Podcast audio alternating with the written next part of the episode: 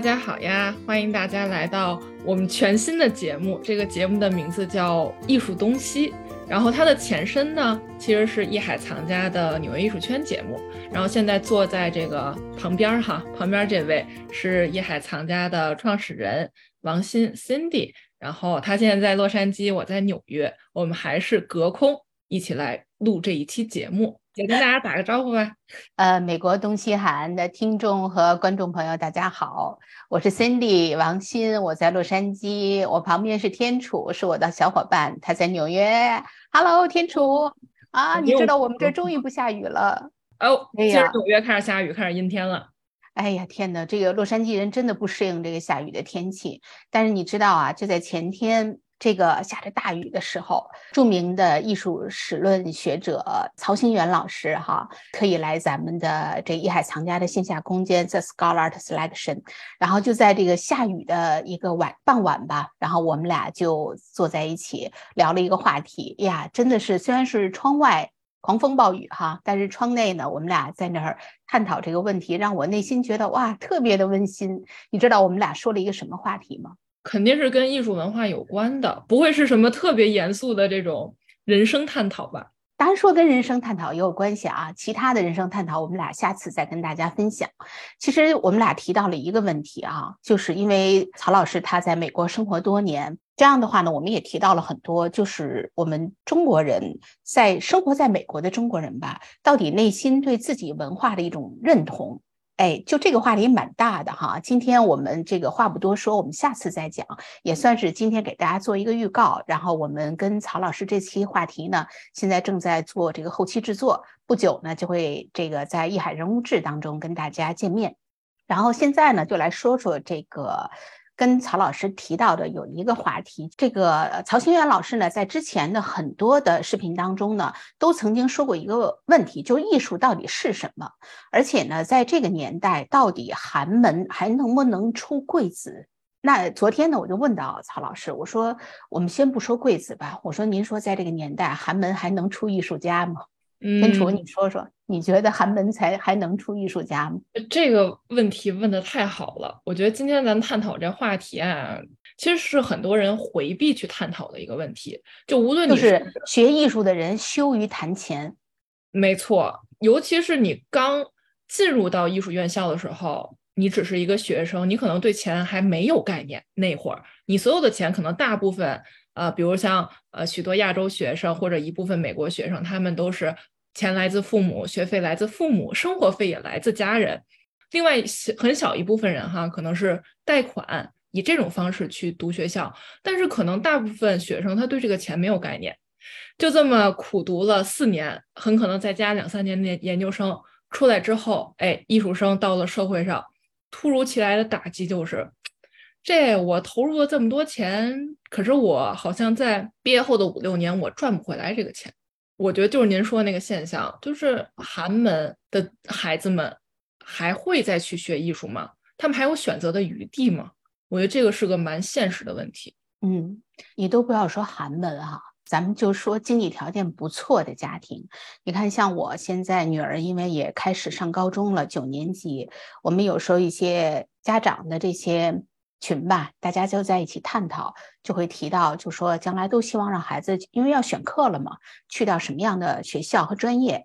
然后呢，个别的有的家长就说：“哎呀，我们的孩子喜欢学艺术，想去读艺术。”然后大家就都看着他：“你家有矿吗？” 就感觉是开玩笑，但其实这个玩笑背后，这个玩笑从何而来，还是有原因的。就是这个意思，因为你是在美国哈，从北京到美国来读艺术类院校，应该是深有体会的。怎么说？就是你先说说你一年的学费吧，因为我呢周围也了解一些像咱们周围的小伙伴哈，像洛杉矶这边的艺术类院校呢，基本上读艺术科的学费差不多都是在七八万美金。我觉得纽约应该也不相上下，以至于更贵。是只是学费吧？还是对，咱们只说学费啊，只说咱先不说别的，先说学费。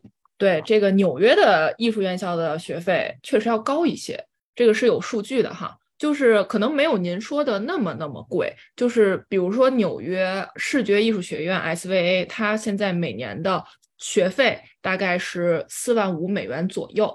那么包括啊我是在 Savannah，是美国南部，离亚特兰大不远的一个城市，就是基本上是那种小城市哈。在那儿，我一年的学费是三万七美元左右，就三点七万美元左右。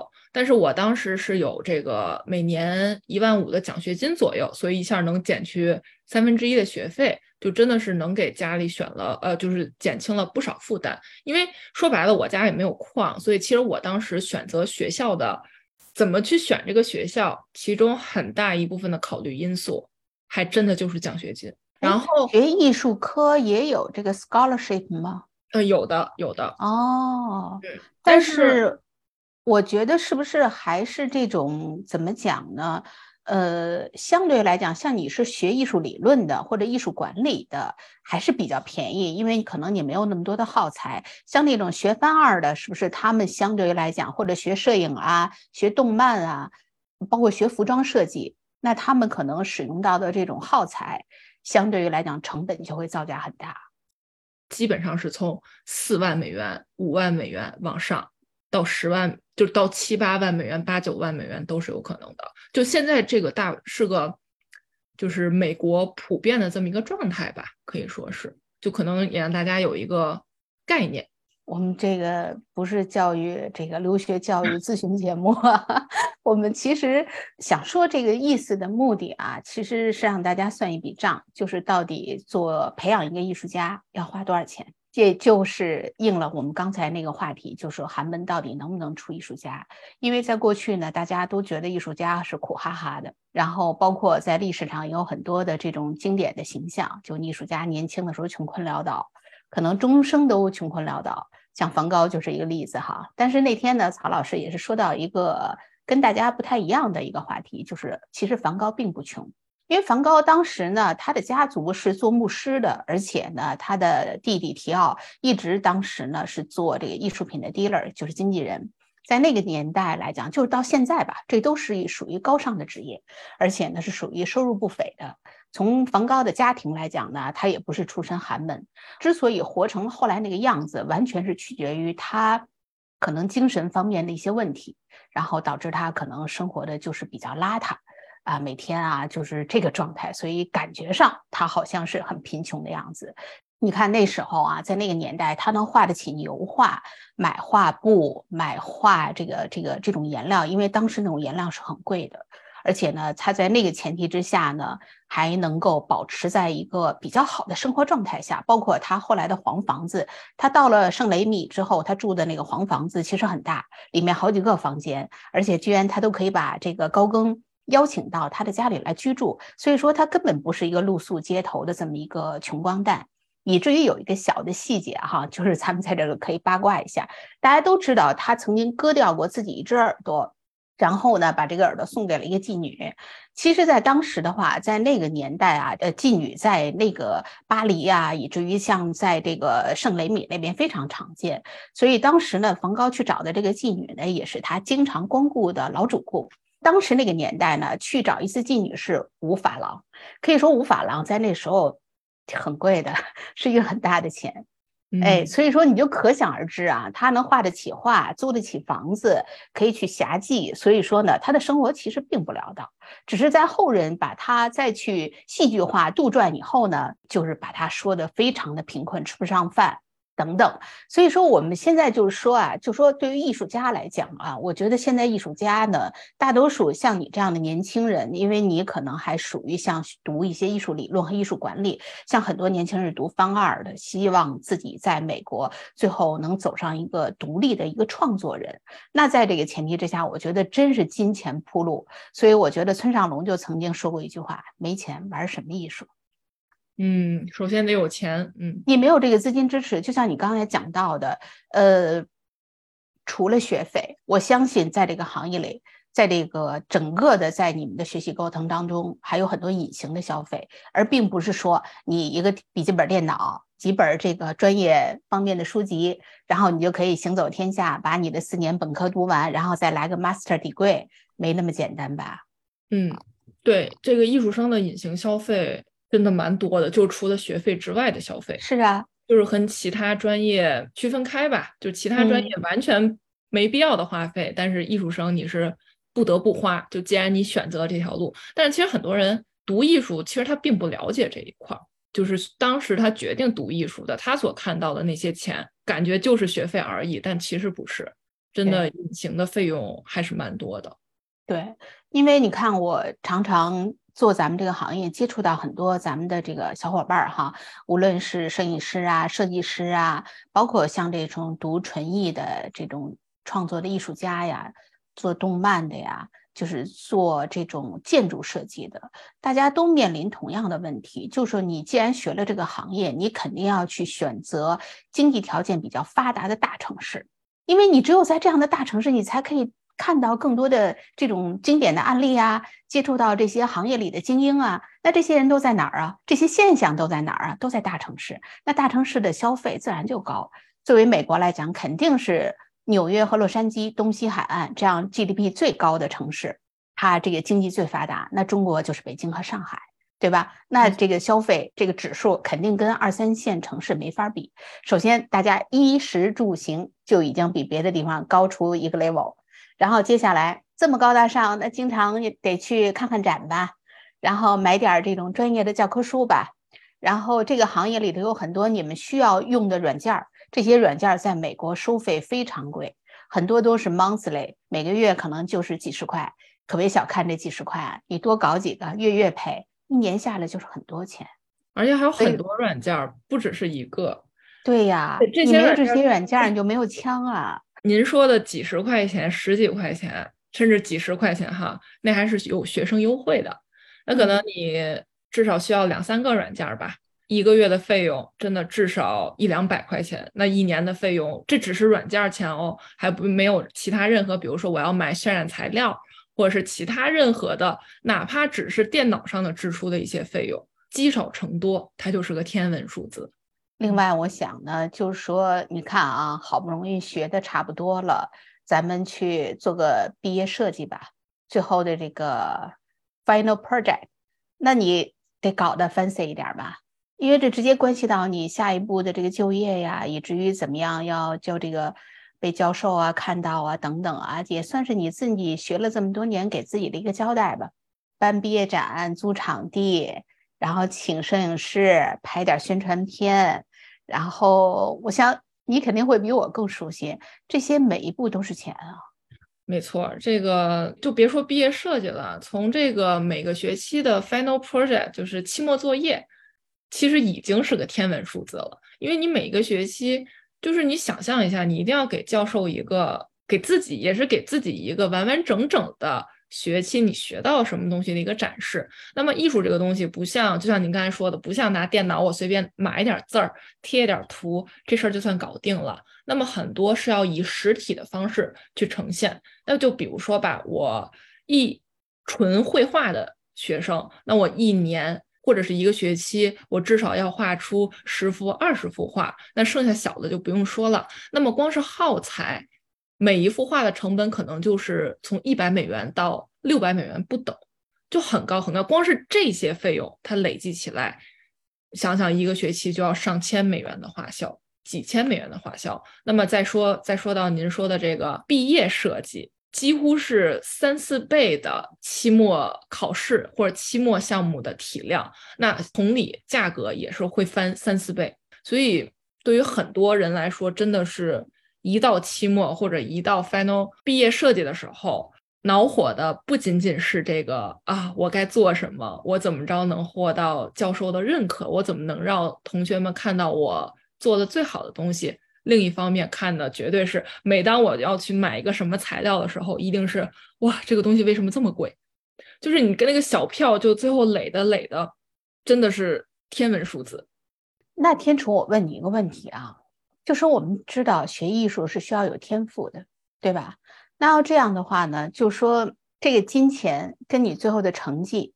那你说我，比如说我家境特别好，这些东西对我根本都不在话下。什么几十块钱的颜料，几块钱的笔，几百几千块钱的场地费和这种的，我我这这这小 case。但是我呢，这个水平真的一般。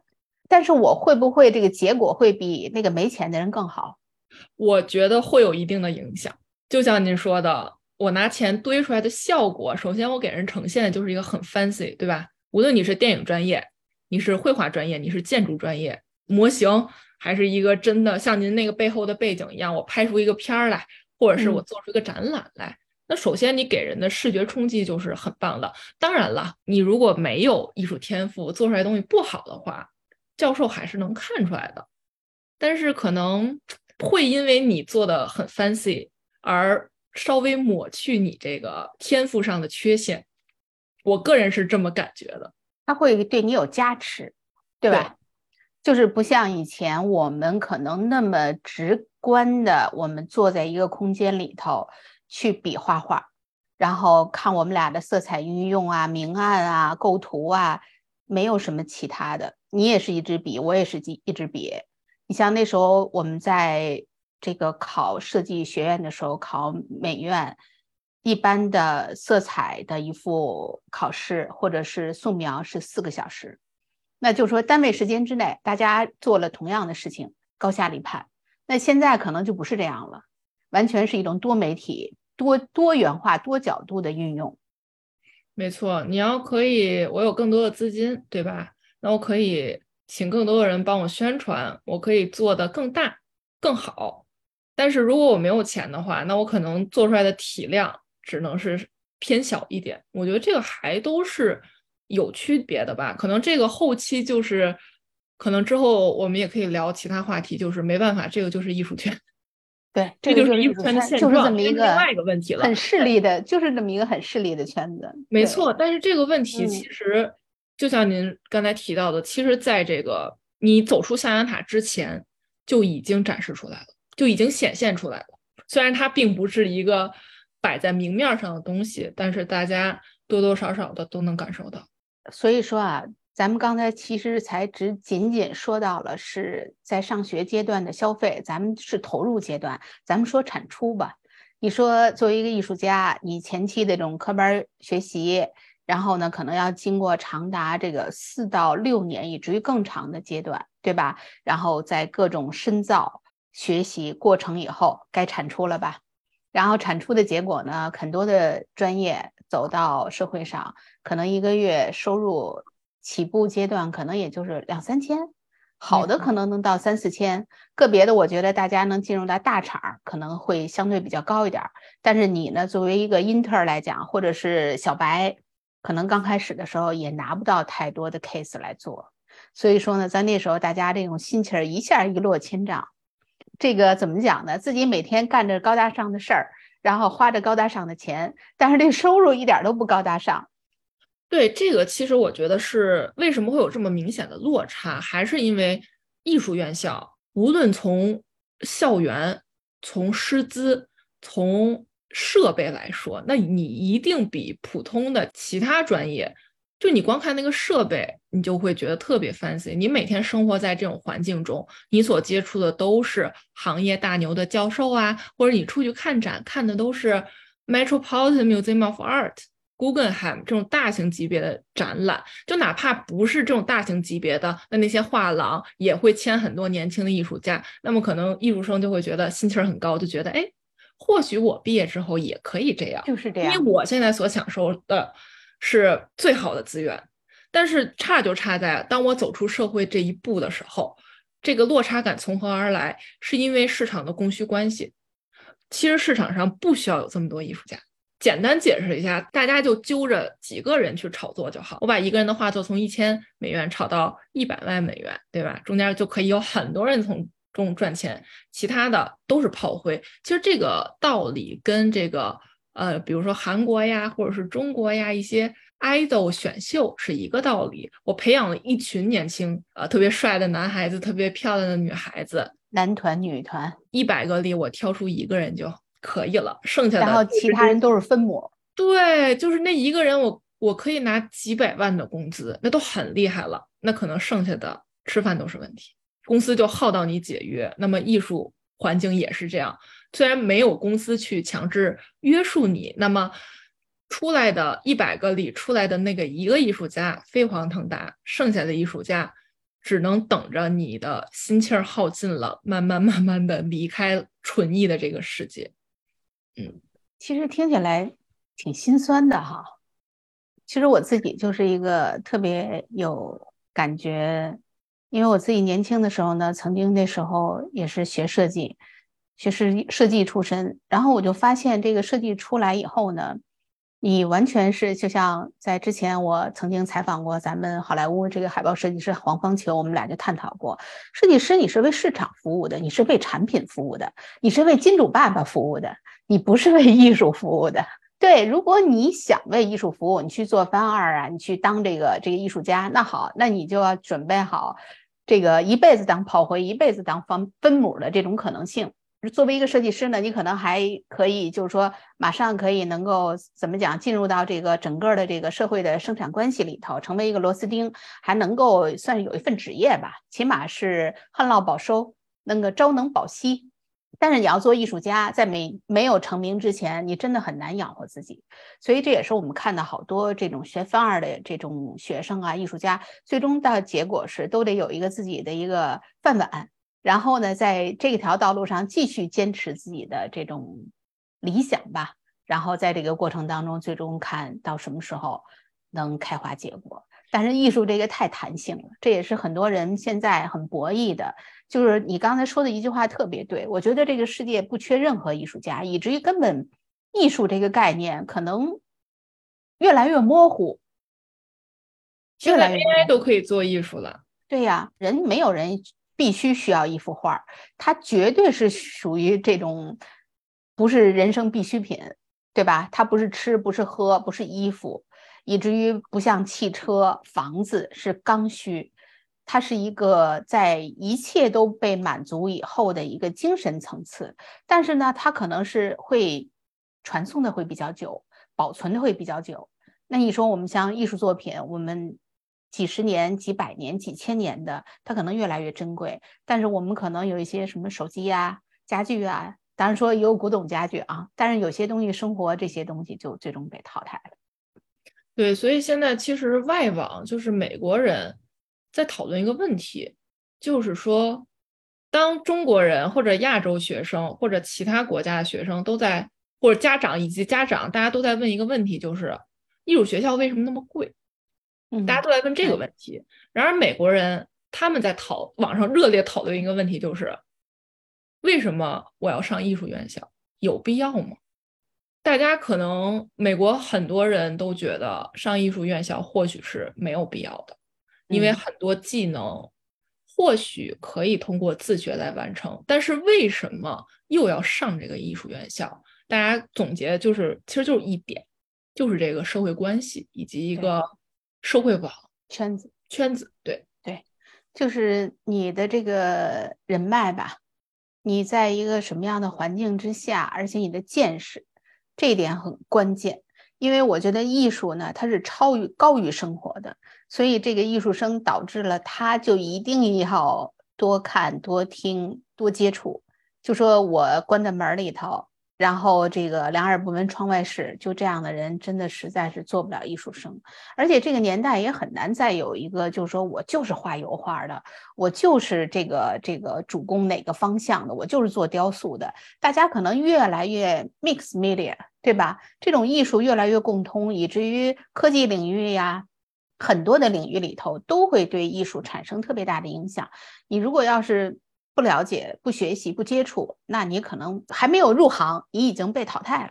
没错，真的是要看得多、接触的多，不然的话，真的你无论是你面对一个画布，还是你想拿起摄影机或者摄像机，你会两眼一抹黑，你不知道自己的创作主题该在哪里。其实举个很简单的例子，就像我们小时候语文课写作文一样，你是不是得多读、多读、多拜读？名家名作，倒不是因为说我一定要把他们所有的内容我都背下来，但是一定要从里面看的更多，学的更多。其实我觉得完完全全是一个道理。但是艺术这个东西，就是你需要站得更高更远，因为它的传播途径太有限了。尤其视觉上的东西，可能现在还好一些，尤其后疫情时代之后，就是可能更多的资源网络化了。但是在这之前。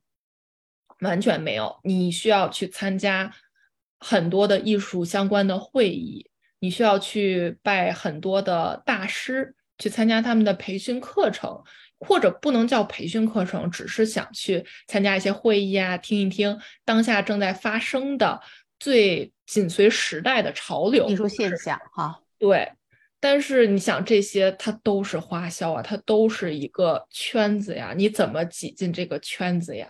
怎么挤进呢？首先你得要进入到这个艺术院校，你才有这个资源。那你怎么进入到这个艺术院校呢？当然了，你一定要有一定的艺术功底，对吧？这个是无可厚非的。那另外就是什么呢？钱呗，就是资金呗。嗯，一定要去支持你。嗯，对。所以说，总而言之呢，像我们俩又回到这个话题，就是寒门到底能不能出艺术家？这个我觉得艺术呢，就像刚才我们俩探讨的，不一定非得去艺术类院校，最终呢，你就把自己定位在一个艺术行业里头的艺术从业者，才是一个艺术家。其实我们换一个角度来讲，每一个人在自己的生活当中都可以成为一个生活家。因为艺术呢，它是最终是回归于生活。有很多人没有受过科班训练，画的画非常好。然后呢，有很多人在从事别的行业领域里后，然后又最终又潜心去学习艺术，可能就是怎么讲，在有了第一桶金以后吧，有了更多的见识，看过更多的世界，然后他对艺术呢又有了更深刻的这种理解。在这个前提之下，然后他再去搞艺术，呃，他可能到那个时候呢。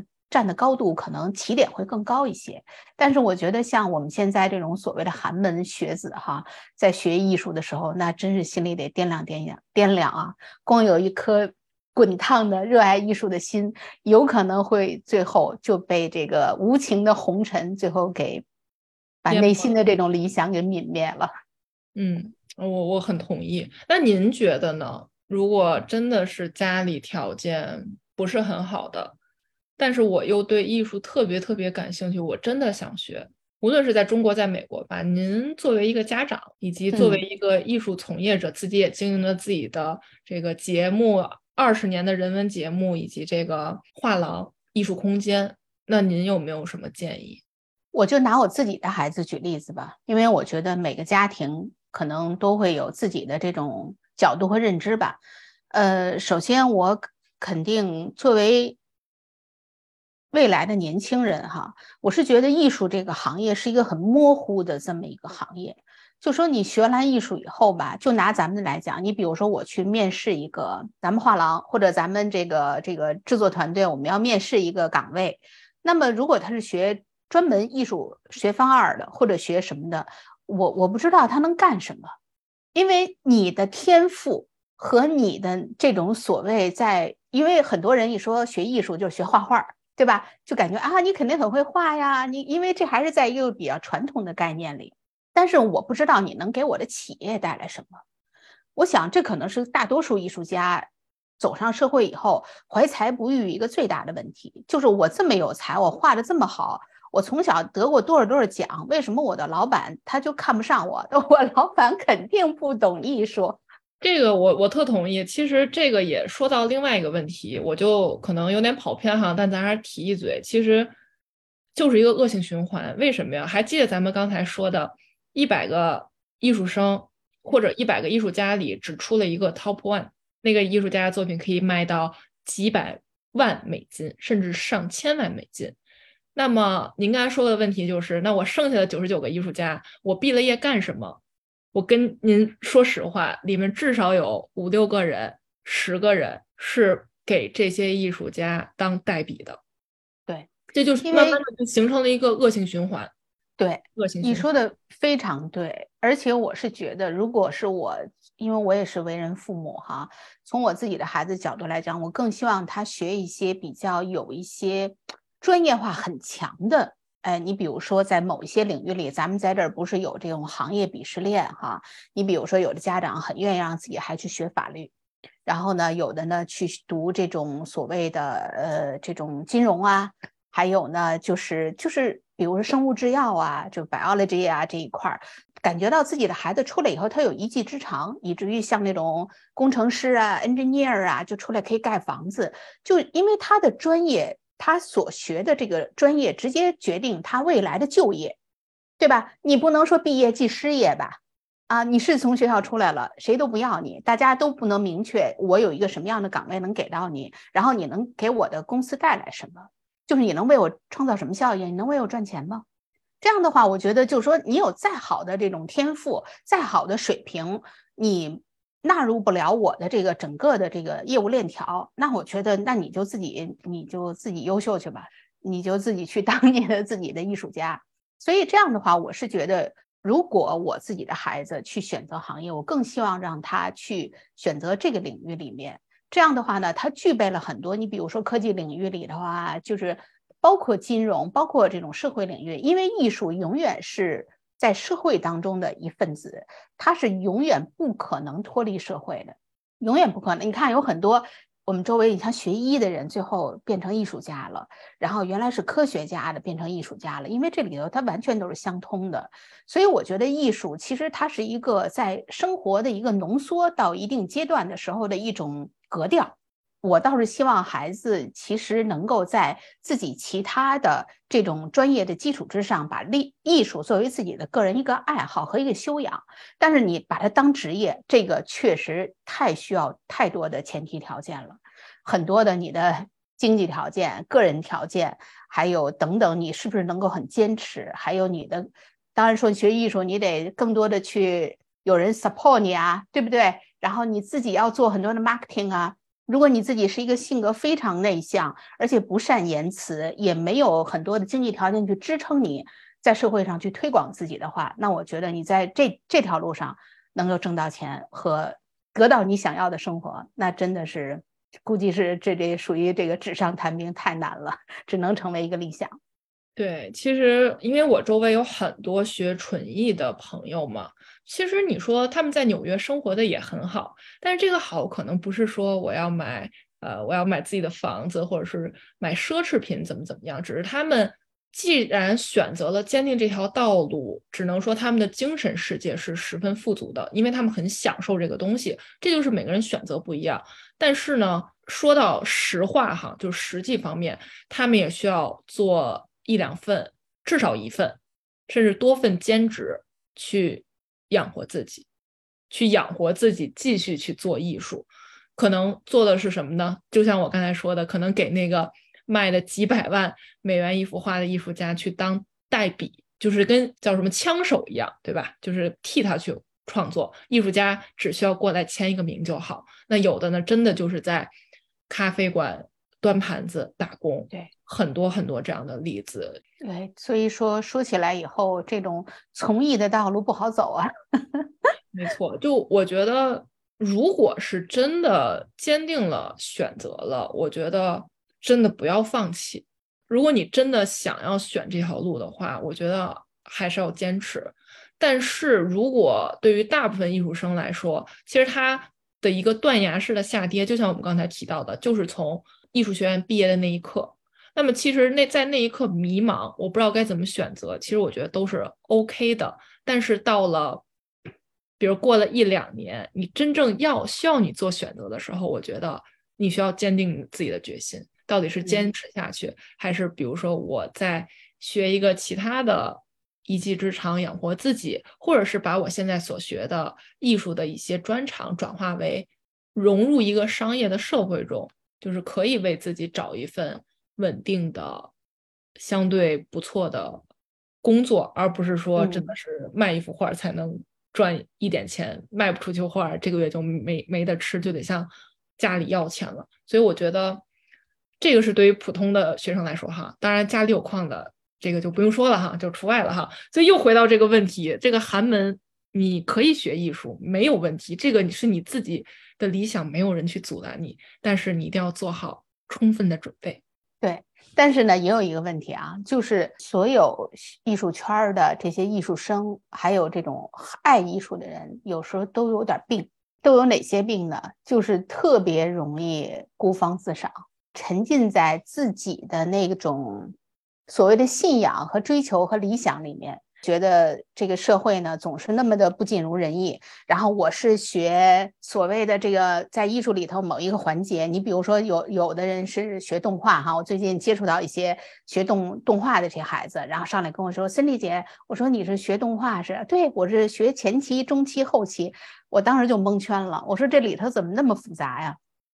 对于我的概念来讲，就是您能不能把这活儿干了，对吧？对于他们来讲，他们可能比较固守自己的专业，就是包括我是学哪一个领域里。但是真正你说你到了社会上以后，大家哪分那么多清楚啊？对不对？你就是把这活干了，而且呢又快又好，就是赶紧咱们把这个完成了之后，还有下一个 case，就是这样。那最后如果艺术生或者从业人员你不能够适应这个社会和市场的节奏，你还待在自己的那个。所谓的那种对艺术的想象里头，那我觉得可能就就病得不轻，就是你永远都不会找到自己满意的工作，你也不会找到欣赏你的老板，可能你就很难最终融入到这个社会当中去。可能这些艺术家都是孤独的，对，艺术家都是孤独的，内心里都是孤独的。嗯嗯，对，其实我们也是祝愿吧，所有这些热爱艺术的人，最终都能够在这红尘当中。啊，找到属于自己的吧，那一片烟，对，就像梵高一样，最后走过的人都看到烟吧。之后的节目我们可以更多的有关这样的吐槽，各种吐槽，吐槽。因为其实这个这些话题它只是一个引子，就是寒门能不能出艺术家？那寒门到底为什么出不了艺术家呢？那是因为艺术圈它已经里面有一定的乱象了，对不对？对。那可能还有其他所有很多很多问题，我觉得在之后的节目中，我们都可以一一剖析，一一来吐槽吐槽，就给大家揭露一个真实的艺术圈儿、艺术圈儿以及这个艺术文化领域吧。所以我觉得这也是为什么我们的节目从纽约艺术圈给改到了这个艺术东西。首先就是我们这在这个我在东海岸，您在美国西海岸，那我们要把这两者串联起来。还有就是艺术，它不仅仅是在纽约，它在全世界任何地方都有，而且这些可探讨的话题真的太多太多了。所以我觉得，二零二三年我们也可以在一起探讨更多的有关艺术圈的话题，或者我们也会邀请嘉宾来跟我们一起去唠唠嗑，无论是吐槽也好，或者是陈述现实也好，就还是希望让大家对艺术圈消除一些偏见的同时，也更了解它。但是可能也除了偏见，也肯定会有一些幻想或者误解啊。我也希望能够通过吐槽，让大家 多多看到、多了解。其实艺术也没有那么光鲜，从事艺术行业的人也没有那么美好。大家其实都挺不容易的。没错，当然了，我们之后节目也会探讨一些美好的事情，因为我觉得艺术嘛，既然它存在，还是有存在的道理，还是会给大家。艺术来源于生活，最后又回到生活。它存在会有它的道理，所以我觉得之后的节目该夸夸，该吐槽吐槽，就我们轻松的把这节目继续做下去。对呀，所以说这也是咱们这个艺术东西啊，就是我们新改名字的原因。东西嘛，既是东西海岸，而且它也是东西。艺术到底是个什么东西？我们就一起一起来聊聊艺术到底是个什么东西。听起来挺大，但是没关系，咱一条一条的说，一起探索，一起解密。好，那今天我们就到这儿吧。谢谢天楚，谢谢谢谢艺海藏家的听众和观众朋友们，我们下次再见啦！下期再见，拜拜，拜拜。